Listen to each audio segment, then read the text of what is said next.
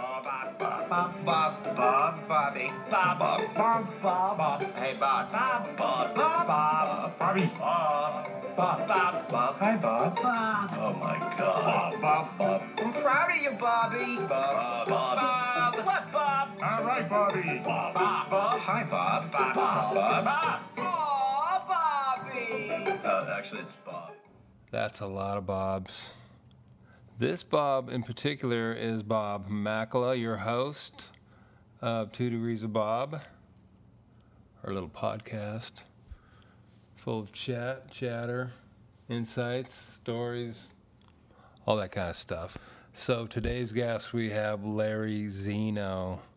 Um, if you are of a certain age, and for instance, my niece Hannah, 20 years old, going into her junior year at the University of Maryland, when she was about four or five, I think, maybe even younger. She watched a uh, Disney game show called Off the Wall that ran for two years. And the host of Off the Wall was my friend Larry Zeno, who uh, I ended up meeting a few years after he did Off the Wall. He was um, he was actually a, one of the stars of a show that I created and wrote at an early internet entity called Digital Entertainment Net- Network, aka The Den. Google it. There's lots of uh, stories surrounding that place. But uh, I created a show called Frat Rats, and Larry played one of the Wakenbaker brothers, um, a pair of pot smoking water polo players. Um, and Larry had that uh, star quality. He was he was awesome and uh, super smart and I'm just not even going to tell you much about the guy because I, I think you need to hear his story. And it is a good one. So here we go. Here's my conversation with my friend Larry Zeno.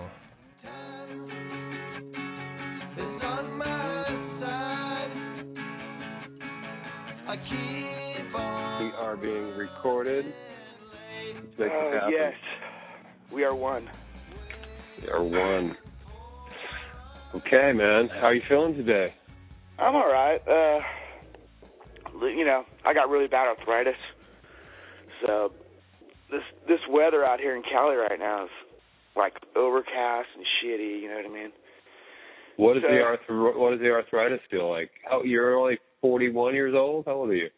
Yeah, I'm uh 40, just turned 41, but I've had juvenile rheumatoid arthritis, I guess, since I was in high school. I just didn't get it diagnosed early enough.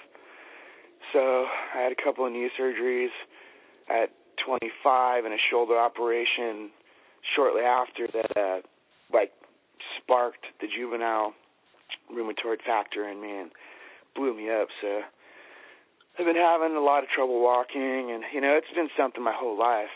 You know, plus I was a boxer and stuff, so my hands paid a bit of a price. And every once in a while, I mean, I'm doing a heck of a lot better than I used to be, dude. I was like a year ago. I was, if you'd have known me a year ago, which you did know me a year ago, but if you would have seen me a year ago, you would have, you would have done what my lady did for me. She said enough is enough, and I can't watch you live like this. And you know, I've got a cane. I can't even get up to go to the bathroom. My arthritis is so bad. And I wasn't smoking as much weed as I had in the past for financial reasons and stuff.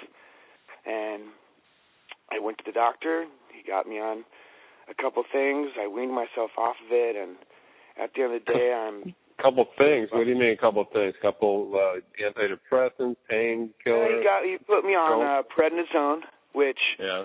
is really bad for you. And it, it, right out of the way, it was great for the first couple months, but you know I was on it for six six years back in the day, and you know it gave me a my my stomach lining was ruined. I had upper and lower Oh. GIs happening. What's going on? Ulcers and Oh. overall it wasn't something I could be up on a ladder doing aquariums.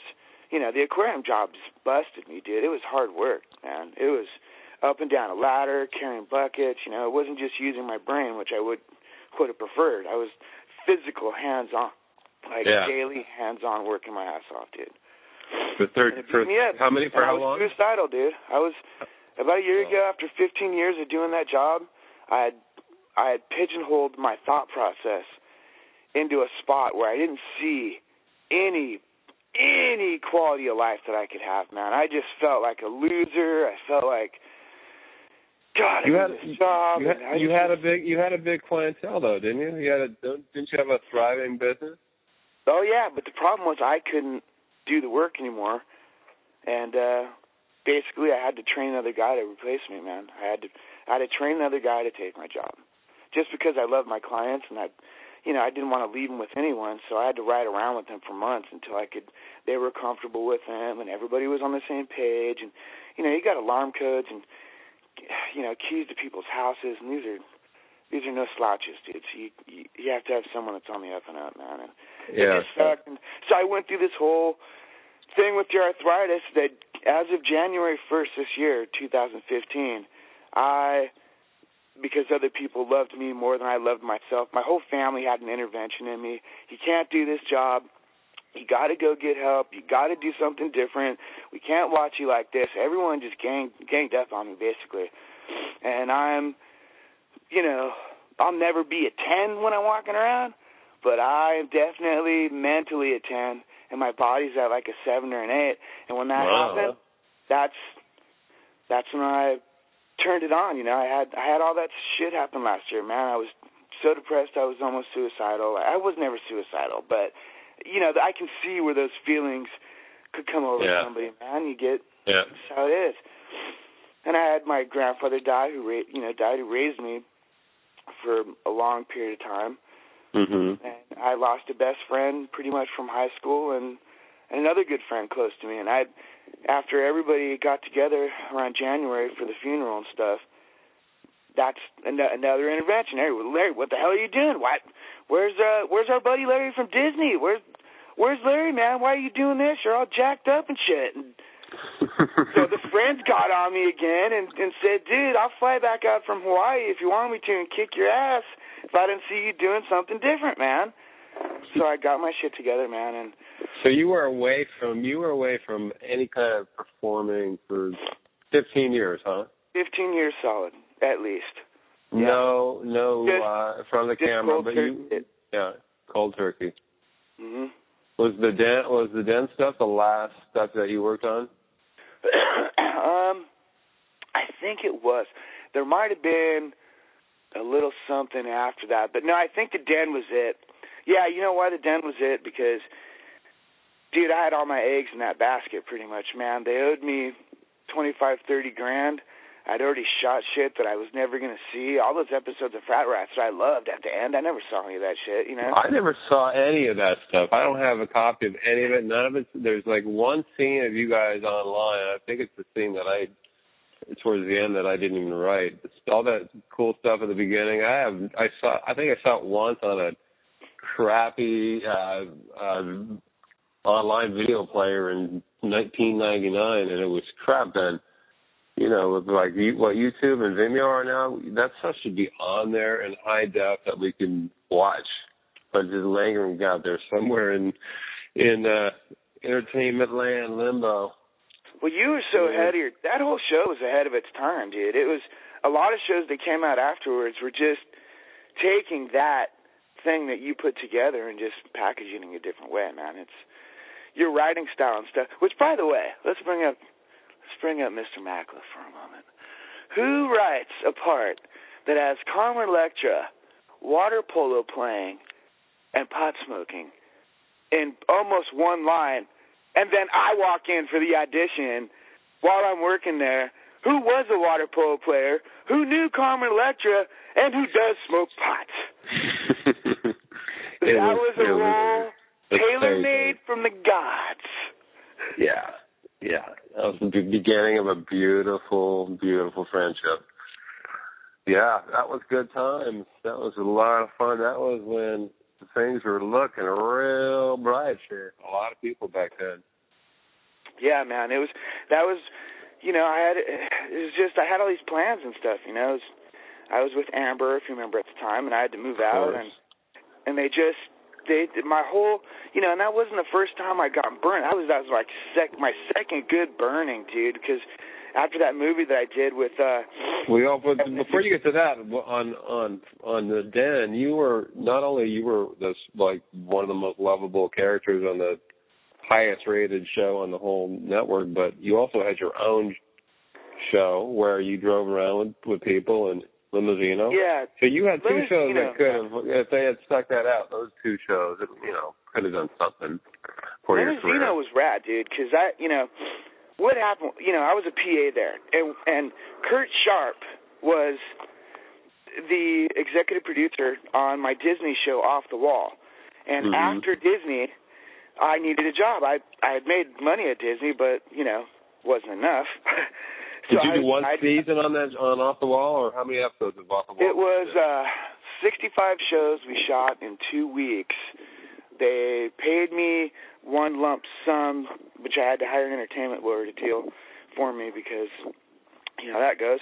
And they aired it for almost two twice a day for two years. Five You shot 65 episodes in two weeks. six shows a day, six days a week. I had one Oh. day off for Mother's Day.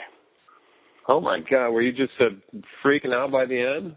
Were you a Yeah, frazzled was- mess? Yeah, my voice was blown. I, but I mean, I I learned a lot. You know, I was a new host, man, and Vin Di Bona, God bless him, was there on set with me and you know helping me rein. I got it right. I think the first five shows we shot probably didn't go anywhere. Did he? So they Vin, helped- did did Vin Di Bona hire you?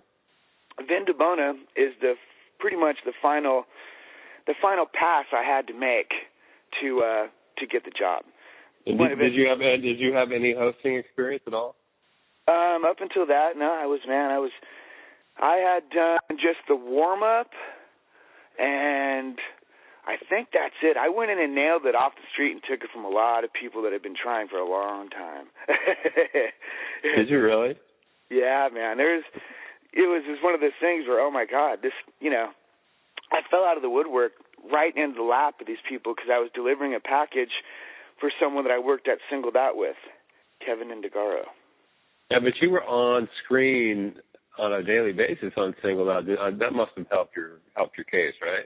Yeah, totally, man. And plus, I was going to an audition while I was dropping off this paperwork at the Disney place, and they said, "Hey, you're an actor?" And I said, "Yeah." And they go, "Well, man, you're we got this role. Someone mentioned your name. Why don't you come back in?" So I was actually in Aspen doing the Aspen Comedy Festival as a PA, you know, gigging, Uh-huh. doing anything I can, and uh met a bunch of great people there too. Guys from South Park and oh, John Cleese, and it was just great, man. And uh, I got the call from Disney. Hey, man, uh, you have one. You know, I, I went to like six auditions and not gotten a call on the last one. They said right when you get back, we've got another meeting for you. And uh, I went down and I met with Vin personally in his office, Nice. and we shook hands and we started shooting. Man, it was, it was a blast. What was the turnaround time on that from the time that you met Vin to your your shooting for two weeks, sixty, sixty I plus had, yeah, I had about a week. I had Oh, about a week to like grind in and get it nailed. And the thing Wow. was, is it was, dude, it was taped. It was taped one after the other in succession, and there wasn't any time for me to really screw up. It was all improv and live, so I had to, you know, it was great, dude. It was something that anybody would love to do. I would, I was scraping gum at that point, so if you want Yeah. to give me that kind of money to do this, I was in. That's amazing. And the and the audience, you had a live audience, and was it was did they have to sit through six shows in a day? Uh, pretty. I used to get them there. They they switch out the audience sometimes, but usually by the end of the day, man, those people were just as tired as me, and I was thanking them for clapping and laughing and watching me out to do a couple reshoots. You know, it's a big family affair at the end. Like, did you guys? I couldn't have done it without you. Yeah, everyone's rooting for me because you know they could they could see when you're struggling and shit. And yeah, it was a dude. It's six days in a row. Was buff, man, and it's you know I don't think they're all like that. I don't know if they're all, all the shoots go like that. I've I've done some other stuff that was just as cool and you didn't have to be so rushed. But I mean I don't know Disney and No, that's that's. I think that's typical. We were on the Gong Show, and they they shot five ep- a week's worth of episodes in one day. So that's that's Well- probably the way it goes. I mean for a guy that never wanted to. It's not that I never wanted to get into this business, man. I got I got thrown into it, man. I was supposed to be in the Coast Guard saving people. I was supposed to I was supposed to be doing what I felt I was put here to do, which is help change or be involved in someone's life the way that people had done to me when I was young, and the way Mhm. the doctor put the metal clip in my heart when I was four months premature and two pounds to a six-year-old mom. Wait, That guy you were school. you were four months premature. Yeah, I was four months premature. I was one pound eight ounces, two pounds three ounces by the day by the end of the first day. But I had open heart surgery at birth for something that is pretty common now. But you know, Yeah. someone cut. I've got a scar on my back to this day that goes ten inches long around the side with no left lat muscle and a metal clip in my heart that's still a quarter of an inch long now, and I was only as big as my dad's hand. And it Oh. always amazed me that somebody you know, it didn't matter what, what in my mind if this guy was religious. It didn't matter in my mind. This guy could have been a nobody that didn't believe in anything, but he cared about one thing. He cared about humanity. He cared about me. He saved me. Yeah, that's I wanted so, to do that. You were a miracle baby. That's they say. I guess now today's things are different and it's not as big of a deal, but that's what I was told, man. And I got into water polo and wrestling, and I wanted to go into the Coast Guard, man. That was because that was my strong point. I was athletic and I was a swimmer, and that was going to be it. Well, hey, man, I got pretty far in the initial stages of getting into the Coast Guard, but that open heart surgery at birth ended up being my demise. And then So you you you took the steps to to join the Coast Guard. all of them. I passed the ASVAB, flying colors, went down to San Diego, MEPS, processed, whole nine yards, met with the chief med- uh, medical examiner at the very end, and like a lot of people told me, one look at me and no way. Just he looked So at the scars life- on you, or just he looked at your body? Yeah, I've got a huge scar, and they know when they see the scar that I have that it was a heart surgery. Yeah, so an infant no heart surgery. Oh, sh- and you didn't know that ahead of time? I had a feeling, but I'd heard they let certain shit go, and I just wasn't well. I wanted to. It's just that was my life. That's what I wanted to do, you know. Yeah. So was after that, that, was that was that right after high school? that was right after high school. I think I was 19 right then. And, And I when a- you grew you grew up down the freeway from from where I grew up. You were what high, what high school did you go to? La Puente. I went to Upland High School, but Oh. I originally before that was in La Puente, man. I grew up in La Puente. From what grade to what grade? Uh, I I think I left La Puente right around sixth or seventh grade, and then Oh, so- moved out to Upland with my dad. Okay, so and Covina is like pro- maybe smack dab between those two towns. Oh yeah, Covina. Those are those are all my, todos mi familia que vive en La Puente. Llámame todos palabras malos. Chino, borrego, güey, hijo. It's mi familia, man. I love them to death. All of them out there. They they they did a lot of great things for me. You know, again, when little Larry was needed help. You know, so I didn't make the Coast Guard, and right that same exact time, my mother overdosed of meth Oh.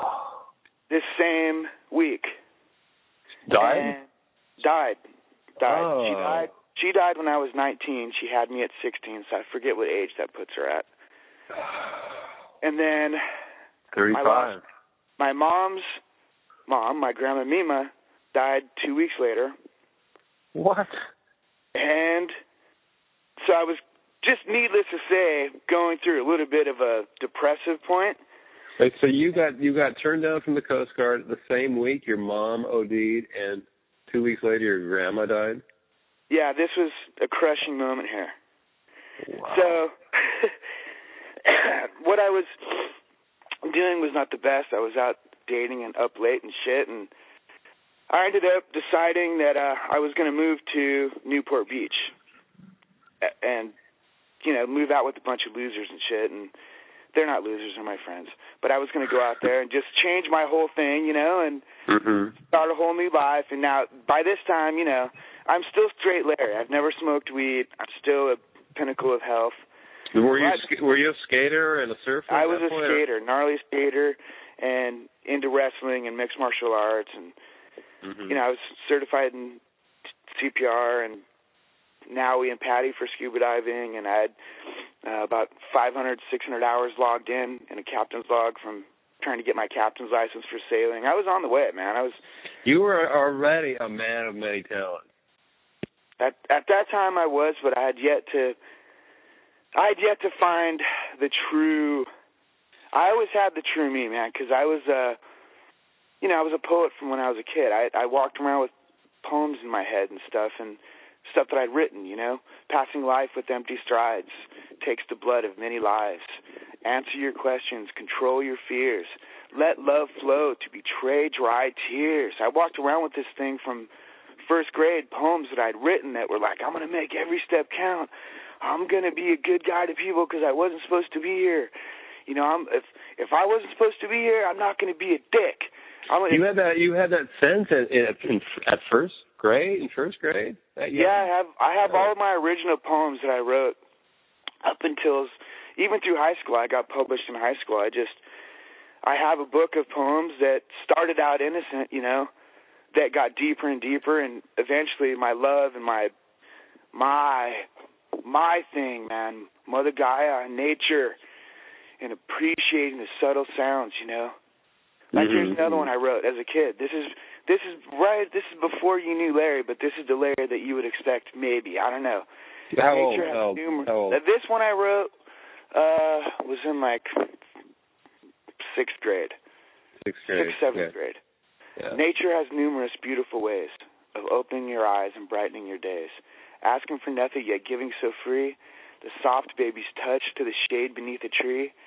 It has no battle cry nor a whimper prior to death, just the everlasting memory that resides within each breath.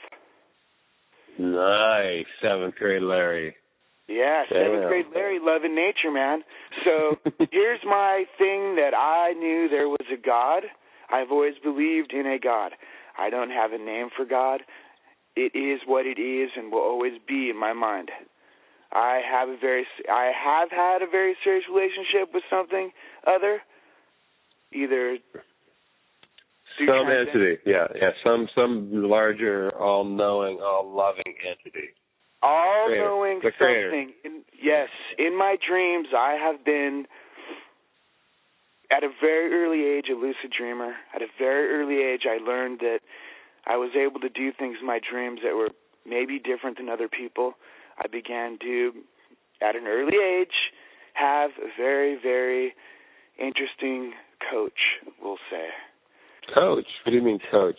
Like in your you're you have a you're having a lucid dream and you and you're and you're you have like a um Yes, uh slowly but surely there was spiritual guide up there. There was Yeah. something that would come to me that I knew that it was, and to tell you what it looked like now, you would probably say it it was a gray or a small little alien creature.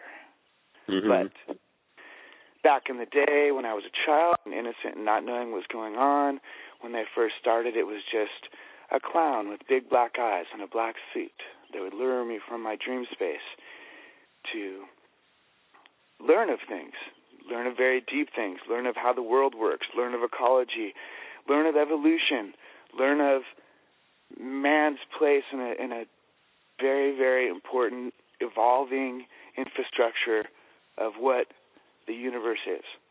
Mhm. And the reason that in this all, okay, because I felt crushed when I didn't make the Coast Guard. I always wanted to know what it would feel like. Well, right before I leave to go to Orange County, this is back in '93, right? Mhm. Across the street from my high school at two in the morning, I hear a guy, or I hear six gunshots, and I jump over this wall, park my car funny, and there's two guys running, and the guy sitting there with two gunshots in him, bleeding, dying out. I ran over, put my thumb in his heart, tourniqueted his leg, and waited for him. He's giving me his will and crap. He's dying, there's blood everywhere, you know. You And got your back- hand on his heart?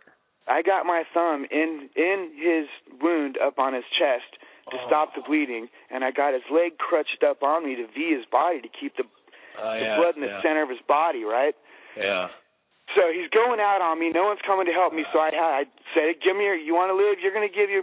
You're going to talk to your kids. You're going to give them your will. Just do me a favor. Hold this." So I made him hold the belt with the one hand, Yeah. and I made him stick his own thumb in his hole in his heart, Yeah. and I booked and ran and right then, uh, right as I jumped over the wall, there was a cop there. Get on the fucking ground! Because I had blood all over me, man. I thought he was going to shoot me. Oh my and god. uh, I'm like, I've got a victim with two gunshot wounds and two assailants in dark clothes running westbound down the alley. And he goes, turn to the victim. And so I ran back over there, and the guy was half there, half not. They landed the helicopter in my football field in my high school, and and picked him up. And I never found out if the guy lived or if the guy died. But the moral of the story to me was that I got to see what I would have been made of in some of those situations that I might have gotten into in the Coast Guard. Right. I got to see how I would react, and and I, I as far as I'm concerned, man, I felt exactly how I thought it would, and it was a gift to me. Wow. It was a hapstance gift from the powers that are. To there's always something that happens for a reason. Just because you know the whole one door closes, another door opens, all that kind of thing. And that happened. got- that happened the week Yeah. that you got turned down from the Coast Guard. this whole thing with my mother Wow. dying and the Wow. gunshots and the whole stuff that's usually the way that my life works i get Yeah. things Mm-hmm. in buckles of threes or fours they kind of get a lot of work done in a weird way all at once instead of having them kind of stuck out so after that i felt like okay i it's a thankless job you never find out if they live or die you don't keep that kind of track you just go out and you do your best man and You, hey, you also you also got you also got to realize that you could have spent twenty years in the Coast, Coast Guard and, and never seen anything like that. That's true. I never thought about that, man. Yeah, you got that adrenaline rush that you wanted to join for without the the drudgery that comes with it. Yeah, and I moved to Newport after that, and just became what you would think, dude, a fucking kid, having a great time, living at the beach, riding a motorcycle, working at Coco's, meeting all kinds of people that are still in my life today. Where in Newport? Where in Newport did you live? Where in Newport did you live? lived live? in Costa Mesa by Nike Town off uh 17th Street. And uh that's where I was out clubbing and my boy Michael Unverfirth, the man, said, "Hey man, you're crazy looking. You want to come be on it uh singled out?" Just I was out clubbing and I said, "Yeah, man, I'll I'll I'll be on it." Well, instead of being on it, I was actually dating a waitress in Corona Del Mar that knew all the MTV singled out people extensively. And when I showed up and told her, she goes, "Oh, I'm going to take you down there, and we're going to talk to him with me there." Sure enough, I get to go down there with her. I chill, and the next day they give me a job. I'm going to be driving the Love Van and recruiting kids and working for the show, getting paid to go clubbing every single night, and basically get the kids for the show. Man, it was my first job. I walked into Coco's uh, and said, "I quit," and I threw my pink shirt on. The pink, it was a peach pink shirt. It was all stinky, and I'm like, "I quit this bitch." And I jumped on my motorcycle, and I never looked back until the day that I met you. Oh, the day that I met you, that was the that was full steam ahead, Larry. And that thing that you and I did together, right at that that thing, the den, dude. Wait, wait, wait. Hold on. But we can't go to the den yet. That Okay. What that what year was that? Uh, I must. Uh, let's see. I probably. Uh, let's see. Well, here's, Jenny here's the was question. still on. Here's Jenny was still on it because we ended up casting Carmen later on. Oh, so you were already you the show was already on the air when you when you got the job then, huh? You didn't. Oh, you yeah, weren't on yeah. from the get go. Oh, so I was knew pretty about much it. on. Yeah, I was. I really didn't even know about it. The show had been out for like a year or so, hmm or you know, but it was still very fairly, fairly new. But it was still popular enough to where it was like, you don't know what that is, and I was like, no, I, I don't know what that is, man. But when I when I got onto it and got into the scene and saw what it was, I was like, wow, dude. So what was the, what was what was the concept again? It was like uh, was it fifty guys, hundred guys, and girls? Um, it was it was like fifty girls, fifty guys. Yeah. and they had, you know, there was one main person that was trying to choose a guy and girl from each, you know, that was trying to win a date. Yeah. Uh, one of the 50 was trying to win the date with the one picker. Right. So, you know, you usually had one super hot one, and then, you know, you put all the rest of the girls in the dating pool. uh, it, it's so you know they gave away prizes and trips and all that kind of. And they would say, and they would say like, uh all guys who have like yeah, and I, blonde, I never got a hair. date. Yeah, Yeah. And so they Yeah. would weed out the 50 guys until there was one guy left. But you were always among the group of the 50 from the time. Yeah, that was that was the whole thing. I never got a date. I was on basically every single 300 some episodes or whatever it is. I don't know, and uh never got a date. Always walked off the first guy, or you know the in the first round. Then that was the whole thing. I never got a date. I was Larry the loser. Did they ever let you? Did they, did they ever let you improv lines? Did you? Did you? Or Yeah, did you we- lines actually, to say Kevin- as you walked off? Um, a lot of times I didn't, but it, Kevin, the writer, Kevin Endegara, who ended up being involved in a lot of things that I ended up doing, which I believe now I've found that he actually cut me out of the said movie now and replaced his shining self in a way, I believe. I think he re-edited the movie, but he used to write lines for us, man. He wrote little extra things and actually wrote skits and you know, who shot Piano Boy. He got us all speaking lines and stuff where MTV maybe didn't think it was cool at the time, so I'm gonna give him a lot of credit for that. He made acting and theatrical roles out of parts that could have just been bit shit, you know? Right. He was he was a stud at that. So and, after you uh, did that, how long did you do that for? A year or two? Uh, two years. It was, you know, the season gets split up in the middle. There's a small hiatus, and that's when I did a ton of production work, man. I mean, in between the one season of Singled Out, and then when Carmen, we cast Carmen, she kicked ass, man. People loved her, so we're like, sweet, we're getting another round. You know what I mean? So we had a small Mhm. hiatus, and in between that, I did like um like basketball rock and jock. I did a live sketch with Madonna on the uh Kids Choice Awards. Where What? you know, it was Madonna and I and uh she goes, What is I just like to you know, if I'm ever nervous in front of a crowd, I just like to think of people in their underwear. And so then they cut to me up in the audience and I'm in my underwear throwing popcorn, you know. But when I rehearsed it, dude, I rehearsed it in my in my underwear with her like this. Popcorn popcorn and then when we went live I was all popcorn, popcorn and I'm throwing popcorn at the kids and bags I c- caused the whole ruckus, man. And it was live, so they couldn't do anything about it.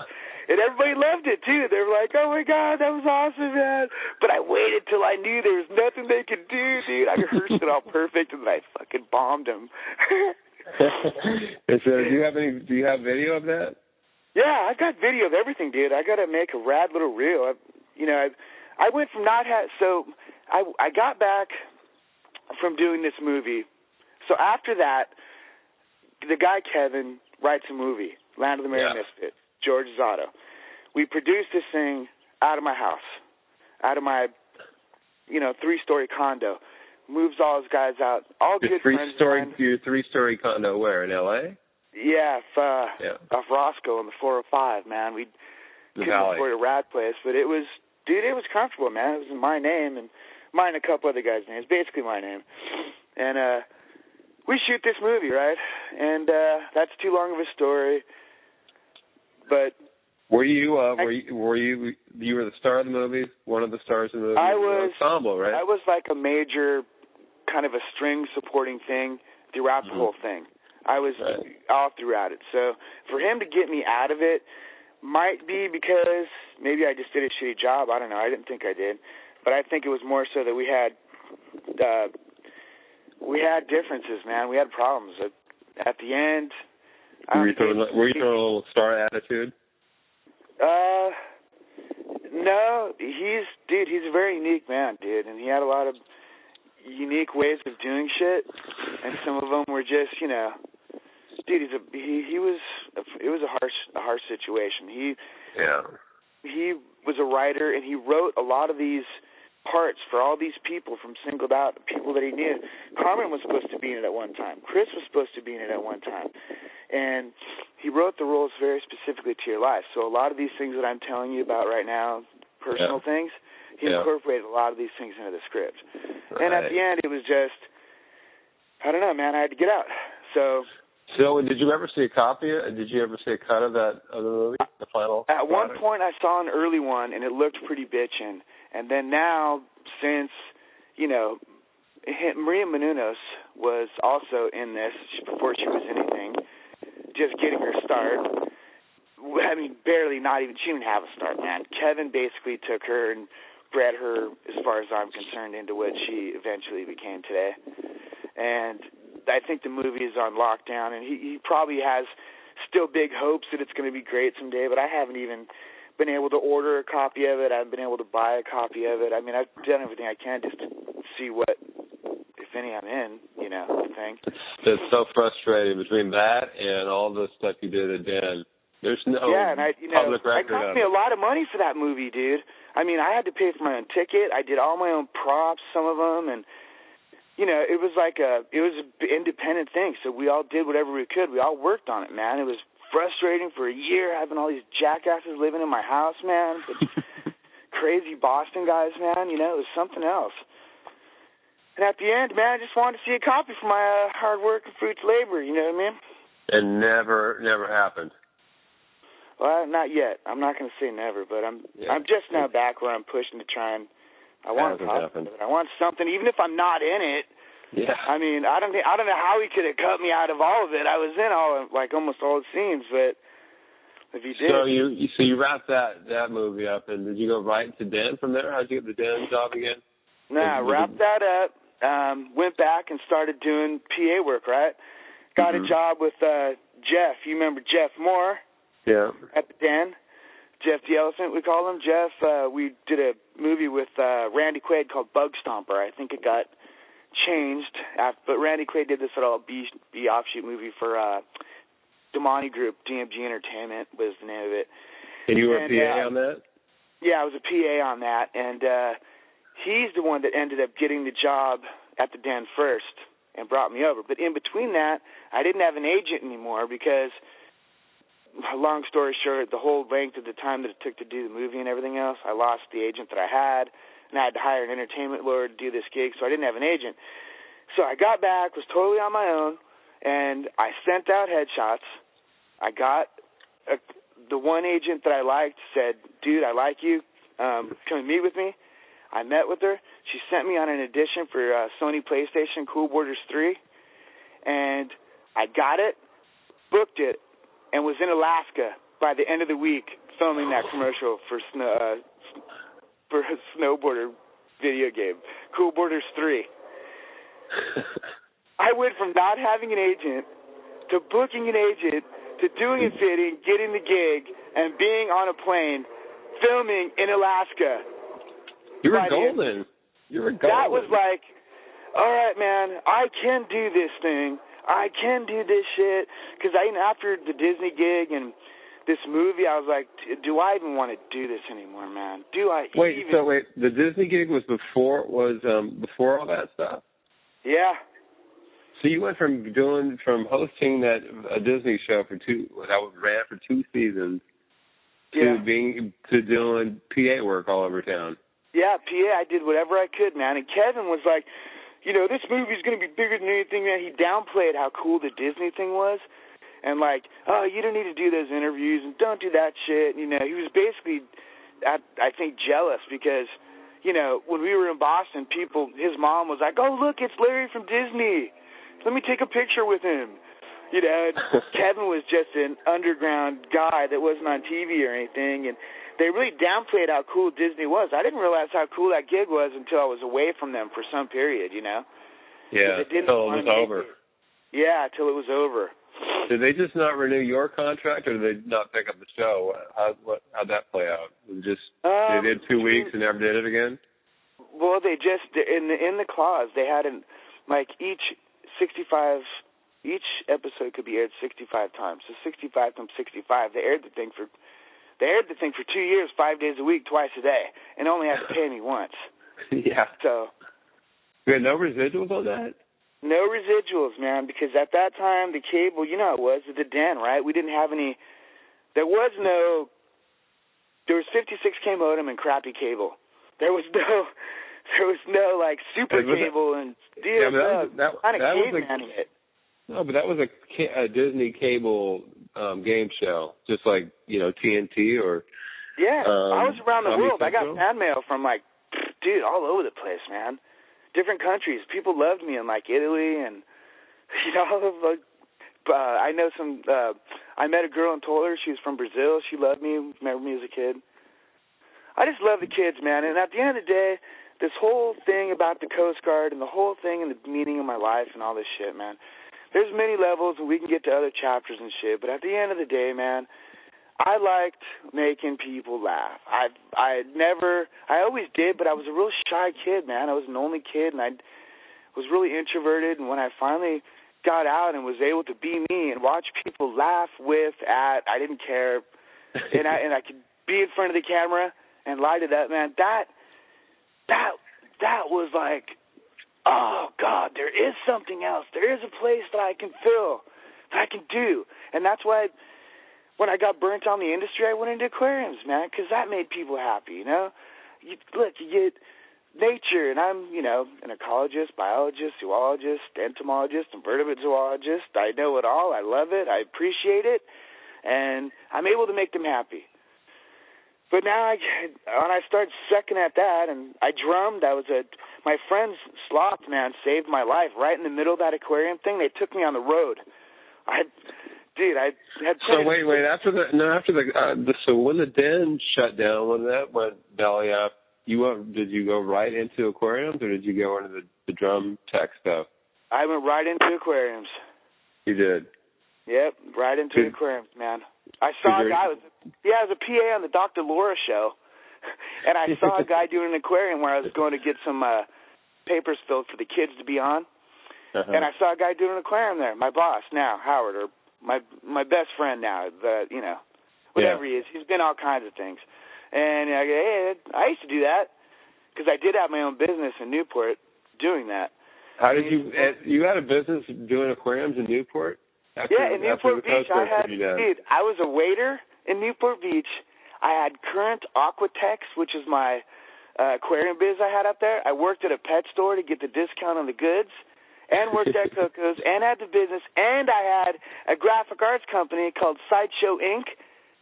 that I produced Sloth's first stickers. That sticker, if you looked on my pa- my Facebook page, it's not there Mhm. now, but it's this black and white sticker. That's what I produced you know, in 1994 or whatever. So I'm, that was in, mind you, that was, I lived in Costa Mesa. I'm out here in Woodland Hills doing a pond, and I see that sticker on a croquet set in this guy's backyard. And I go, who's, where did you get that sticker? And he goes, yeah, I just produced her album here, Sloth. And I went, dude, those are my high school buddies. I've been looking for them forever. I, I, where do you have the numbers? He goes, yeah, I got them right here. And I call, pardon me, I call Adam, my buddy, the drummer. I go, dude, I'm looking. I just got your number. He's all stank. I'm, all, I'm looking at a sticker I printed 20 years ago. I'm standing in a pond right now. You guys recorded an album here? He's all, yeah, dude. We're going on the road. We're gonna tour with Fuel and you know shit. Do you want to go? I'm all, I don't know. He's all, I'm all, when you leave? He's all, pick you up tonight. So I I called Amber and went, Amber, I'm going on the road. I told my boss too, and I split for a month and a half, dude. Quit everything and drum teched and merched and ended up doing it again. And that's, dude, that saved me because it broke me from the monotony. And it was like, wow, I'm I'm back in the industry. Not really, I mean, but I'm in some cool shit. And I, yeah. you know, I knew Travis Barker from back in the day, and I knew a lot of cool bands from back in the day, and I was always From a when? drummer, When, when, not a when did you know drummer. those? Did you know those guys from your Newport Beach days? Or going to going to clubs and shows? Yeah, that's the Yeah. thing, man. Uh, One of my roommates was friends with uh Travis, and I I loved Travis's drumming, man. He was kind of a little Weasley guy at the time, but he was a stud drummer, and it was always really cool, man. He was in Aquabats, and another band he was in called Feeble that was out in Corona Del Mar where I worked, and that was, dude, I was, but I was never good enough to be a drummer. I think I am now. I could be a drummer now in a band, but I was just not good enough then. But I, after getting back, I went back to aquariums, man. After all that, I could have probably split and gotten away from the aquariums, but I had Amber, you know, living there, and Yeah. you know, it was, it back to the biz, man. Back to the biz, back to the bills, back to the normal shit, you know. And And have you been in the aquarium biz ever since? Have you had some breaks doing other stuff, or has it been pretty much aquariums ever since then? um, it was aquariums ever since then until this last, like I said, three, four months ago. Yeah. Three, four Wow. But I Holy still cow. do. I I still do do get fish. I still do a couple like Ruth Chris Steakhouse and a few that I really like. Three of them, just to keep me honest, you know. Yeah. So now you're But- you're trying to go a full 180 back into um some kind of, some kind of creative endeavor. That's crazy Yeah, after 15 years. Yeah, absolutely, man. I've It's exciting. it's exciting. It's uh, you know, as long as I don't have to do any uh, action rules like running, I I can't run. I can't run. I can pace. I can stroll casually back and forth and look cool. But if you need me to run or uh, you need me to chase, then I'm gonna need a stunt double. I told you every time I I talk to you this I this movie idea. The more I talk to you, it's been percolating in my brain for a good two or three years. Now I've got to get off my ass and get more forward progress on it after talking to you because it's so perfect for you and your your story and modify it to throw in a little of my story in there. But anyway, we don't we can talk about that at a later date. But right now, I want to hear about. um so we got we got a lot of stuff covered. Obviously, there's a million tiny details that um, enhance that whole story. But what I want to hear, what I want to hear about now is the um, the, the lucid dreaming. Is it now? Is that when you the the idea was seed was planted about the about becoming a, a shaman, or piqued your interest about the shaman? Yes, yes. I didn't know it. Idea. I didn't. I didn't know it. Uh, I had no idea which direction was it was going to take. I I will say that the incidences that I'm talking about were there were gaps. There were periods where they, when I say they, I mean whatever uh, whatever they are, man. I, I can tell you this much: the the second time that it happened, I was told, and this is this is this is the truth, okay? This is this is what I believe. This is what happened. You can call me crazy or whatever. But at uh, around six or seven, I was, I believe, telepathically in a conversation. I was taken to a place where there was a very tall, large, thin, tan praying mantis looking figure that through its eyes exuded without speaking that I will one day tell this story. That I will tell the story. And over the years, it became more intricate. And I, I always had this was it feeling. was it the same was it the same type of being that revisited you every time in your in these lucid dreams? The praying mantis like guy, looking guy thing? that praying mantis creature was only seen once. hmm The rest of the time, there were smaller creatures that looked very similar to him, lighter in color, didn't speak, but he spoke through them to me when, or it. You can call it whatever you want. And this started at around age six or seven, and has continued and continued throughout your your childhood and adolescence. Continued throughout my adolescence, and again, these were more so riddles and mind games that were set up in me to direct me and get my consciousness to a point that I was going to be able to even digest. You know, like I said, they hid it as a clown for a while. Later, I was able to, through meditation and stuff, go back to these moments and strip away these layers and see them for what they were, what what they are. Which this is before anyone, uh, little green men and all that shit. Just so you know, okay. This Mhm. is uh, I This is long before all that, man. I had no preconceived notions of anything. Now, nor have have I had any preconceived notions of anything that you'll hear me talking about. I Yeah.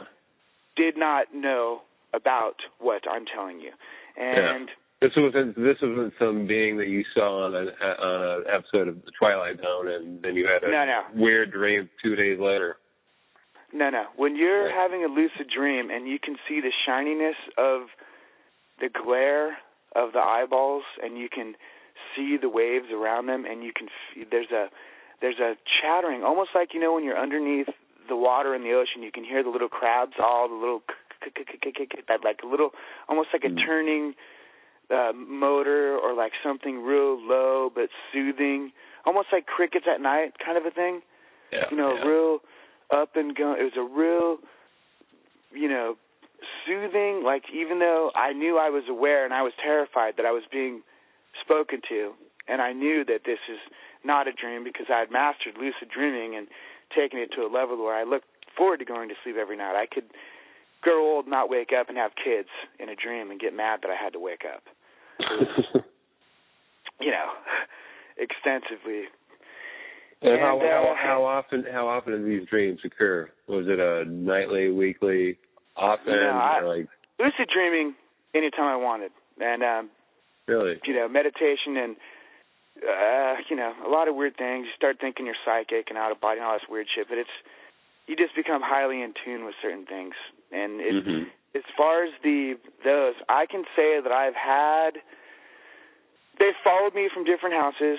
Um, when I moved, they they got a little bit more intense. They backed off for a bit, and uh, when I was uh, a year before 9/11, I was going out for Limousino um, to do that thing. Remember the college music festival they sent me out to out there hmm in New York, and uh, I was up in the plane, sitting next to, uh, ironically, a guy that was an Air Force pilot. I was sitting there, and uh, they yanked me at they. I fell asleep, and the fuckers yanked me at that level, man. And I woke up. I couldn't believe that they actually did it to me, but I had the full white light. Hey, buddy, here I am. Pull me out okay, wow, yeah, that's been a while since I've seen you, and plop me back in as I was screaming, and everyone looked at everyone looked at me like, did you get right? And I'm like, just making sure we're not on the mothership. were you so? Had you taken a nap, or were you completely yeah, awake passed when this out for a second. Yeah, passed Yeah. out for a second.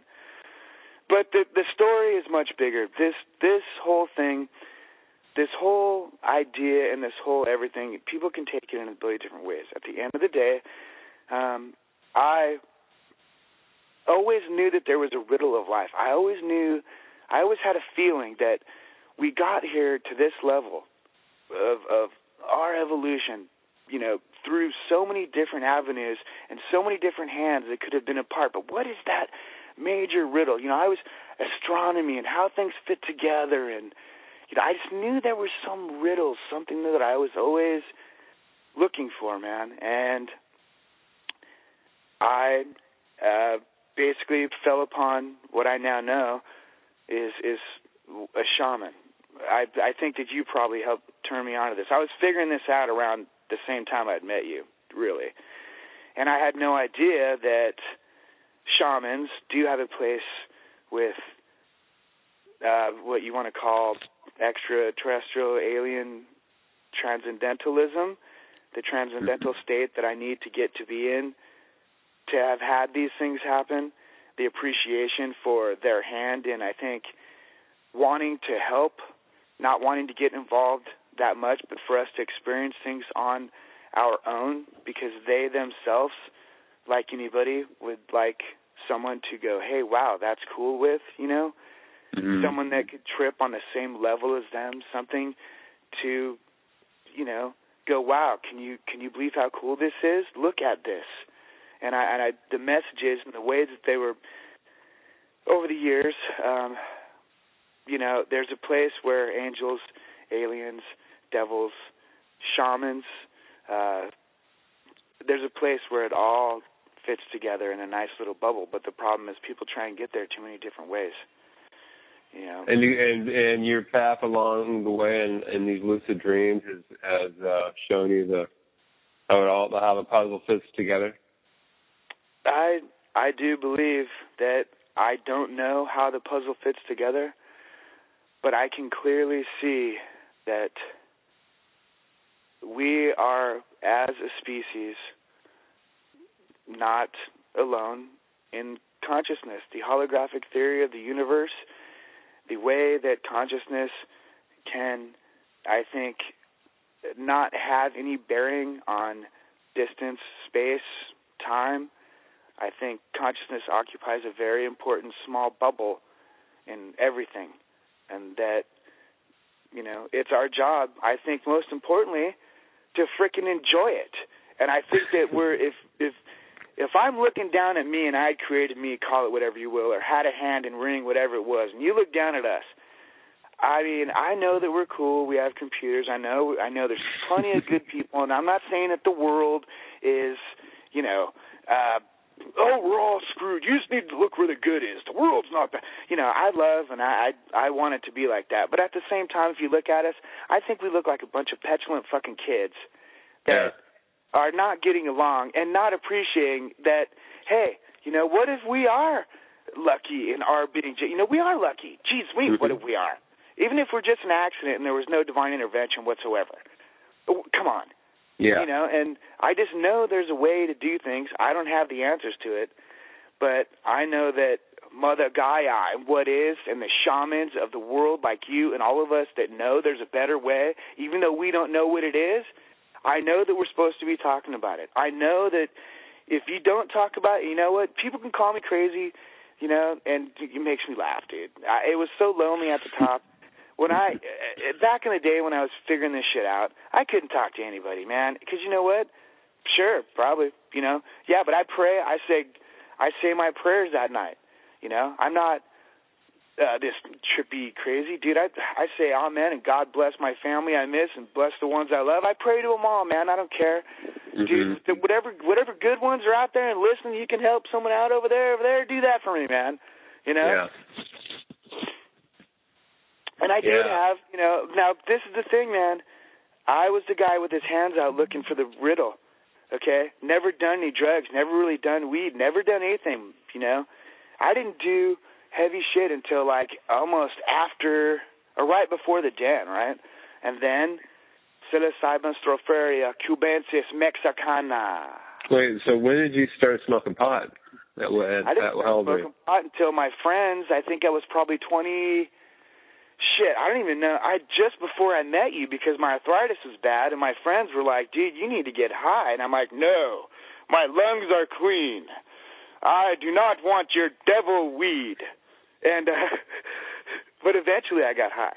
And So, but all through high school and after high school, you, Nothing. you weren't Can you smoking pot. believe it, dude?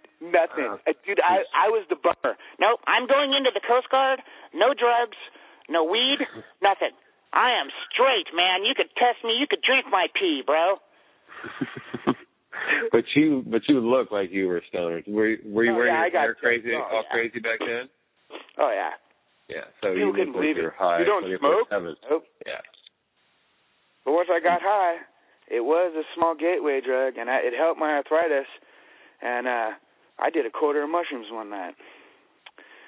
And let me tell you, I had my third eye glow out of my head. The crown chakra did swirl, and a fuchsia ball landed on my fucking face. Okay? and I had somebody witness it. Uh, that was also on mushrooms, but to have the, the both of them coincide, what they saw and what I felt, Larry, Mr. Scientist guy, said, I'm going to go figure out what that was. So the next day, having no idea what area of the brain that was, I bought a book on the human brain anatomy, found out it was the pineal gland.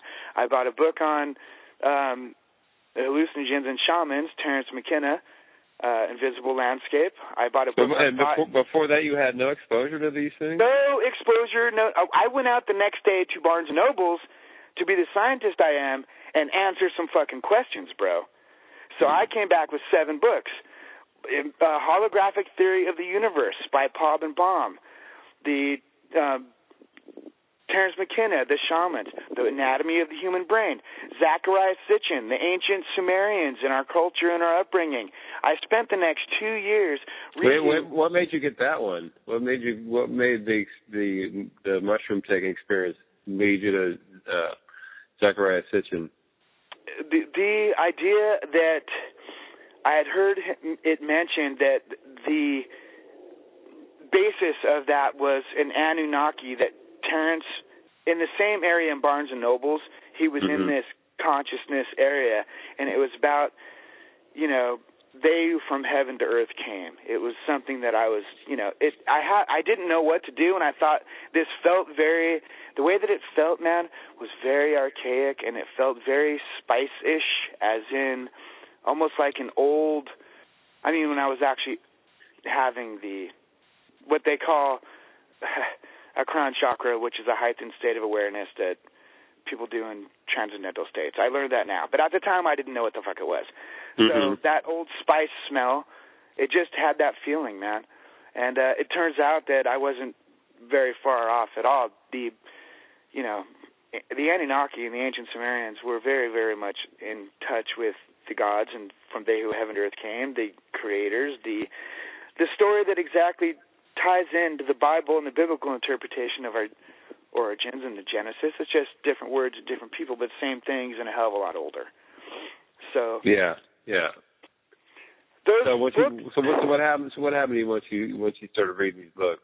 uh, once I read these books, I until I really crossed into Terence and him talking about the dome and these places that I had been to in Transcendental Dreams, I believe, I had never ever heard or seen anything. Oh, I also got a book by Linda Moulton Howe because it was about aliens, and I didn't know where all this shit tied in, man. I just tried to get a uh, a spectrum of things that I'm like, it's someone's got to talk about this shit. Well, sure enough, the Sumerians, the pharaohs had fuchsia balls of light that would descend upon people in states of awareness to give gifts and guidance. It was just a little thing, and I went, okay, I've I've got a piece here. And then Terence, okay, he brings up, you know, the wording and the way I knew that I was not crazy. I knew that I was not alone. That this is repeatable. That there is something special that happened to me. And as I read and read, the responsibility grew and grew, and the weight on me became more and more to find a way to articulate these things and make it digestible for people because you know my my hands were out and something reached out and grabbed my hands and said here you go bro. Here's a big part of this riddle. And, And did, did, did, and did all this kind of dovetail with what you had already experienced growing up with all the all yes, the lucid it dreams? was all a pinnacle meant to meet at that point. For that time a slow rearing, a slow cooking, a slow simmering of not overwhelming but allowing me to be able to digest these things. And come back with something that I think I, I I can give to people that maybe are like me out there and wondering, am I, you know, am I crazy? Am I the only one? You know, and I, I, hey, if for any other reason than it gave me, ha ha, God, I'm not alone. You know, it was just a beautiful thing. And I read the Bible. The Bible has a lot of great stuff in it too, man. I'm, I am an overall independent research scientist on the evolution of consciousness and humanity, and I have That's no your that's your new that's your new Twitter handle. Your new your new, wish. your new Yeah, Twitter bio. aspiring crazy alien shithead that thinks he's something he's not and just holding on to sanity at the brink of a hair. Yeah. well, hey, if you if you're right, if you're right, you're you're poised to help a lot of people. If you're wrong, then at least you go down thinking that you're right. Yeah, well, at least I at least I acknowledging it, and that's the thing. When I turned away, this is the trippy part. When I kind of just said, you know what, fuck this shit. I don't have time. Like I I didn't pay attention to this shit. Not this shit. I shouldn't say that. I looked away from it for about that ten, fifteen years, dude. of doing Really? Aquarius.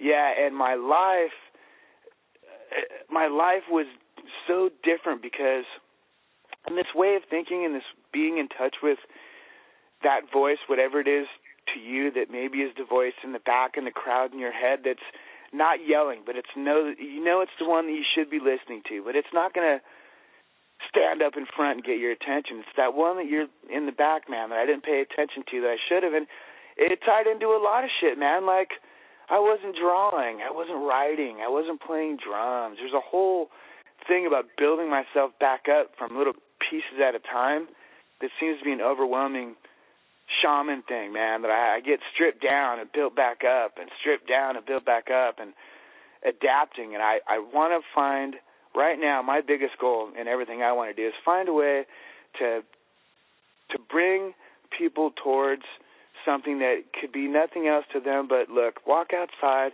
smell the air, and just for a second marvel at the fact that you can do that. marvel that you can sit here and ponder that and how delicate that is. And you know, I don't think we need spaceships to go talking to aliens, dude. I don't think we need to go flying somewhere else. I think they've been here, have always been here. There may be us. I believe that whatever it is means well, but I also know that uh, you know, it's a very sketchy topic and I just I know that if I don't do anything when I didn't talk to them, it, I don't like when they're I don't like when I don't have the feeling that if I get really deep and heavy that that I can't seek some guidance from whatever it is. Mhm. And do you? They they definitely get pissed off or just like anything.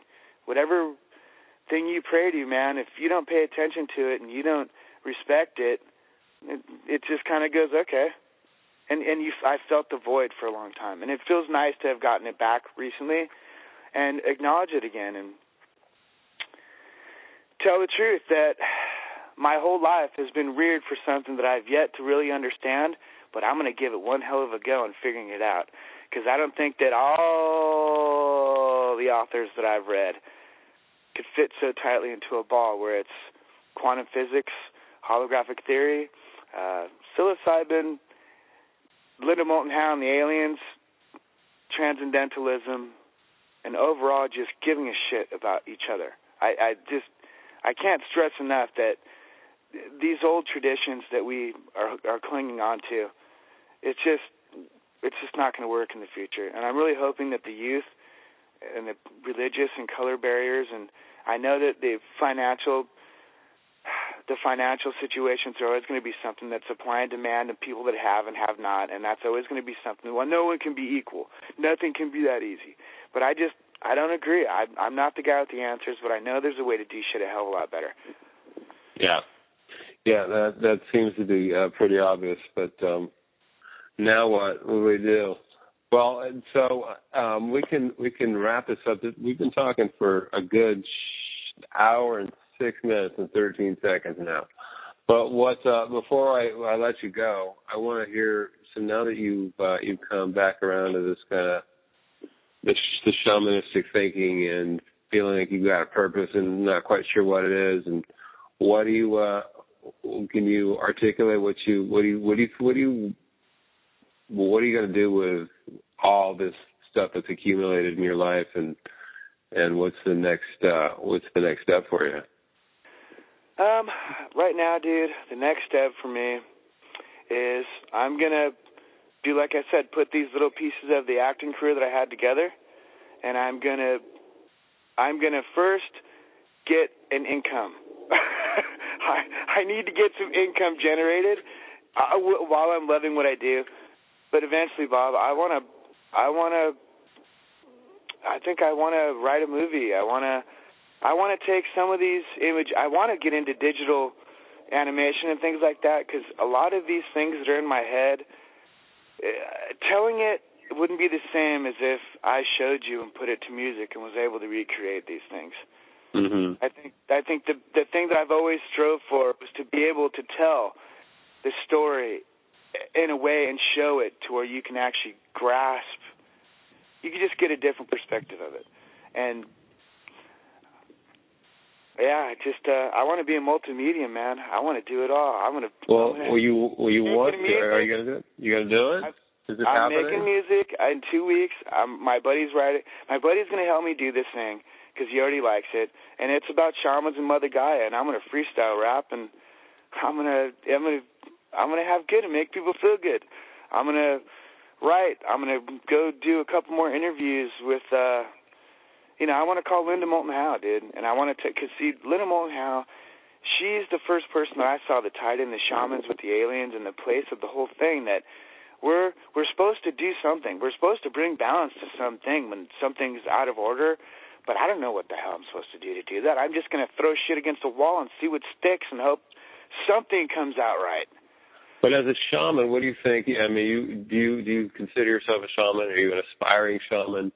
And what about what what about what is it about shamanism that's attractive to you? the thing that's attracted to me, man, is that I usually end up being one without knowing it. I mean, just helping somebody is one thing. You know, I'm always, you know, I'll let you in, and I'll let you in if you're cutting in front of me. You know, uh, you need a blinker. You know, whatever. I, I, the the things that I like to do, I like to talk to people. I like to ask people. You know, I know I'm doing all the talking now, but I like to hear people and talk to people and see how they're maybe not as happy as they could be and if everybody was doing that, we'd all be a little bit happier, man. As far as a shaman, I'm going out guns and blazes. The the caring about respecting Mother Earth, the healing portions, the you know, I don't really. I'm not going out and getting people loaded on mushrooms and having a little sweat hut and going to perform, you know, Yeah. transcendental meditation with everybody. Although it doesn't sound like a bad idea. Further myself to the best that I can so that I can get whatever messages that I get and whatever I can do to eventually, man, aren't we supposed to help people somehow? That's the whole idea. We're supposed to help people, right? Is that the main message, the the main theme that's been drummed in your head by all these encounters over the years? Is that what's what, as a as a as somebody who uh wants to be a shaman, aspires to to be that? You think is it just about helping people? Does is it, does anybody in our culture who helps people? Well, I mean, what's what's the, what distinguishes a, a shaman? Is my, I guess is my question Well, in your eyes. is a shaman by definition is probably the best way to to to say that.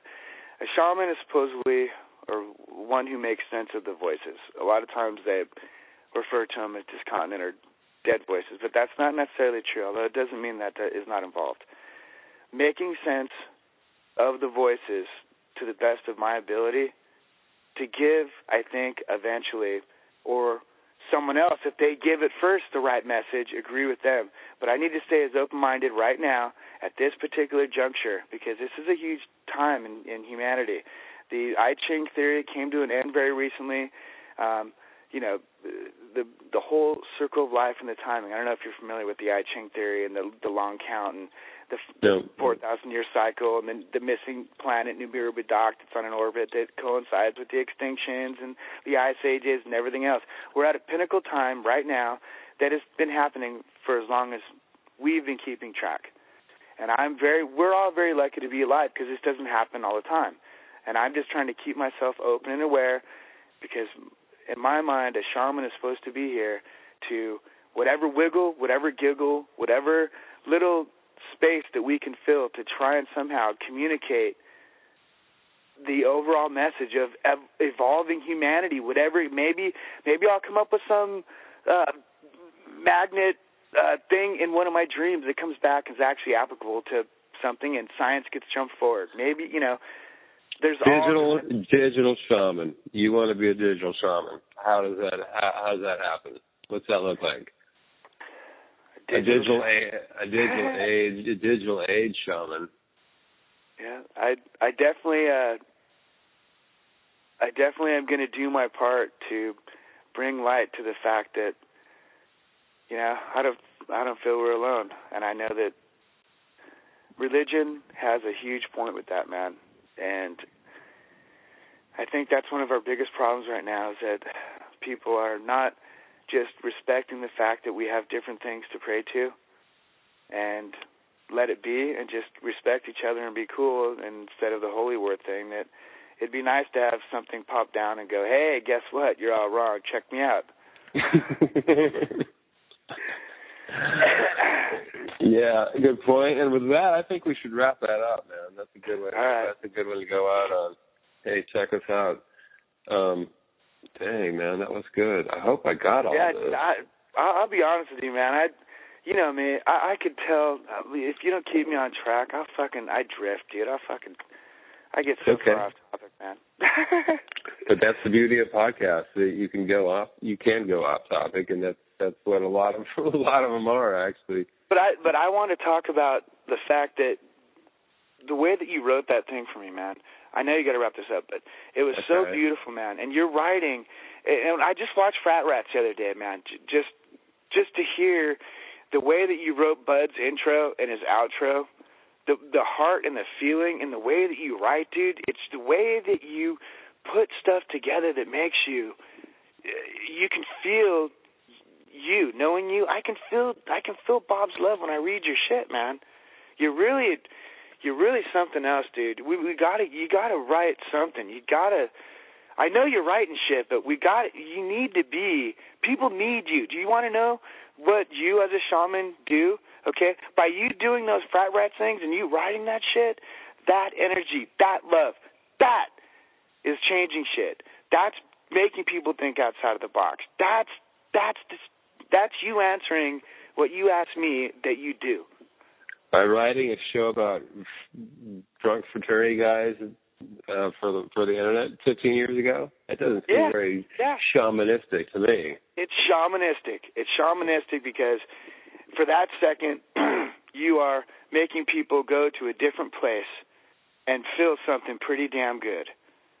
Well, there's Yeah, also hopefully there was some there was some frat guys with a conscience also. They weren't all just terrible people. Yeah, they were good ones. You're, I don't know, man. You're just you're a voice that needs to be heard, and I sure as hell hope that I get to work with you. And uh, I miss Let's, you. I wish I could hug.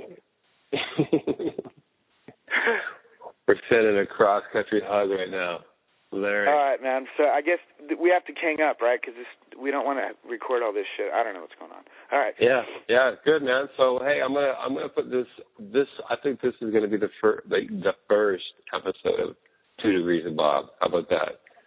I'll do a little intro and there'll be some music playing and then it'll go right into our conversation and and then I'll just let it, the whole thing play and then when we're done I'll I'll find that end point and do do a little music transition, a little outro and boom, you got an episode. It's that simple. All right. Well, I hope I don't make you look too bad, and people don't go, "Why the hell would Bob Mackley, respectable writer, get this nut job to start talking?" I'm talking to everybody, man. I'm talking. I'm going to talk to as many people as I possibly can. You're just the first one in a in a series of many, hopefully. All right, Bob. Thank you very much, man. Okay, man. We'll talk later, and uh, I would love to see some of your material once once you get this stuff going. So keep me, keep Yeah, me man, I'm- posted. Okay. I'm ready. I'm getting the balls are here. The stuff's there. I feel like I'm just rehearsed enough, but I'm still over rehearsing because, you know, I still need to get my jokes just perfect. I still need a paper in front of me, and they're not flying off the top of my tongue like they should. And I don't want to go out and freeze up. You know what I'm saying? Practice is Mhm. gonna make perfect. Yeah. And That's I'm gonna go out and have a good time, man. Play some guitar, play some drums, make people laugh, and tell them about uh, be careful when you dream because an alien might crawl out of your ass. All right, later, Bob. See you later.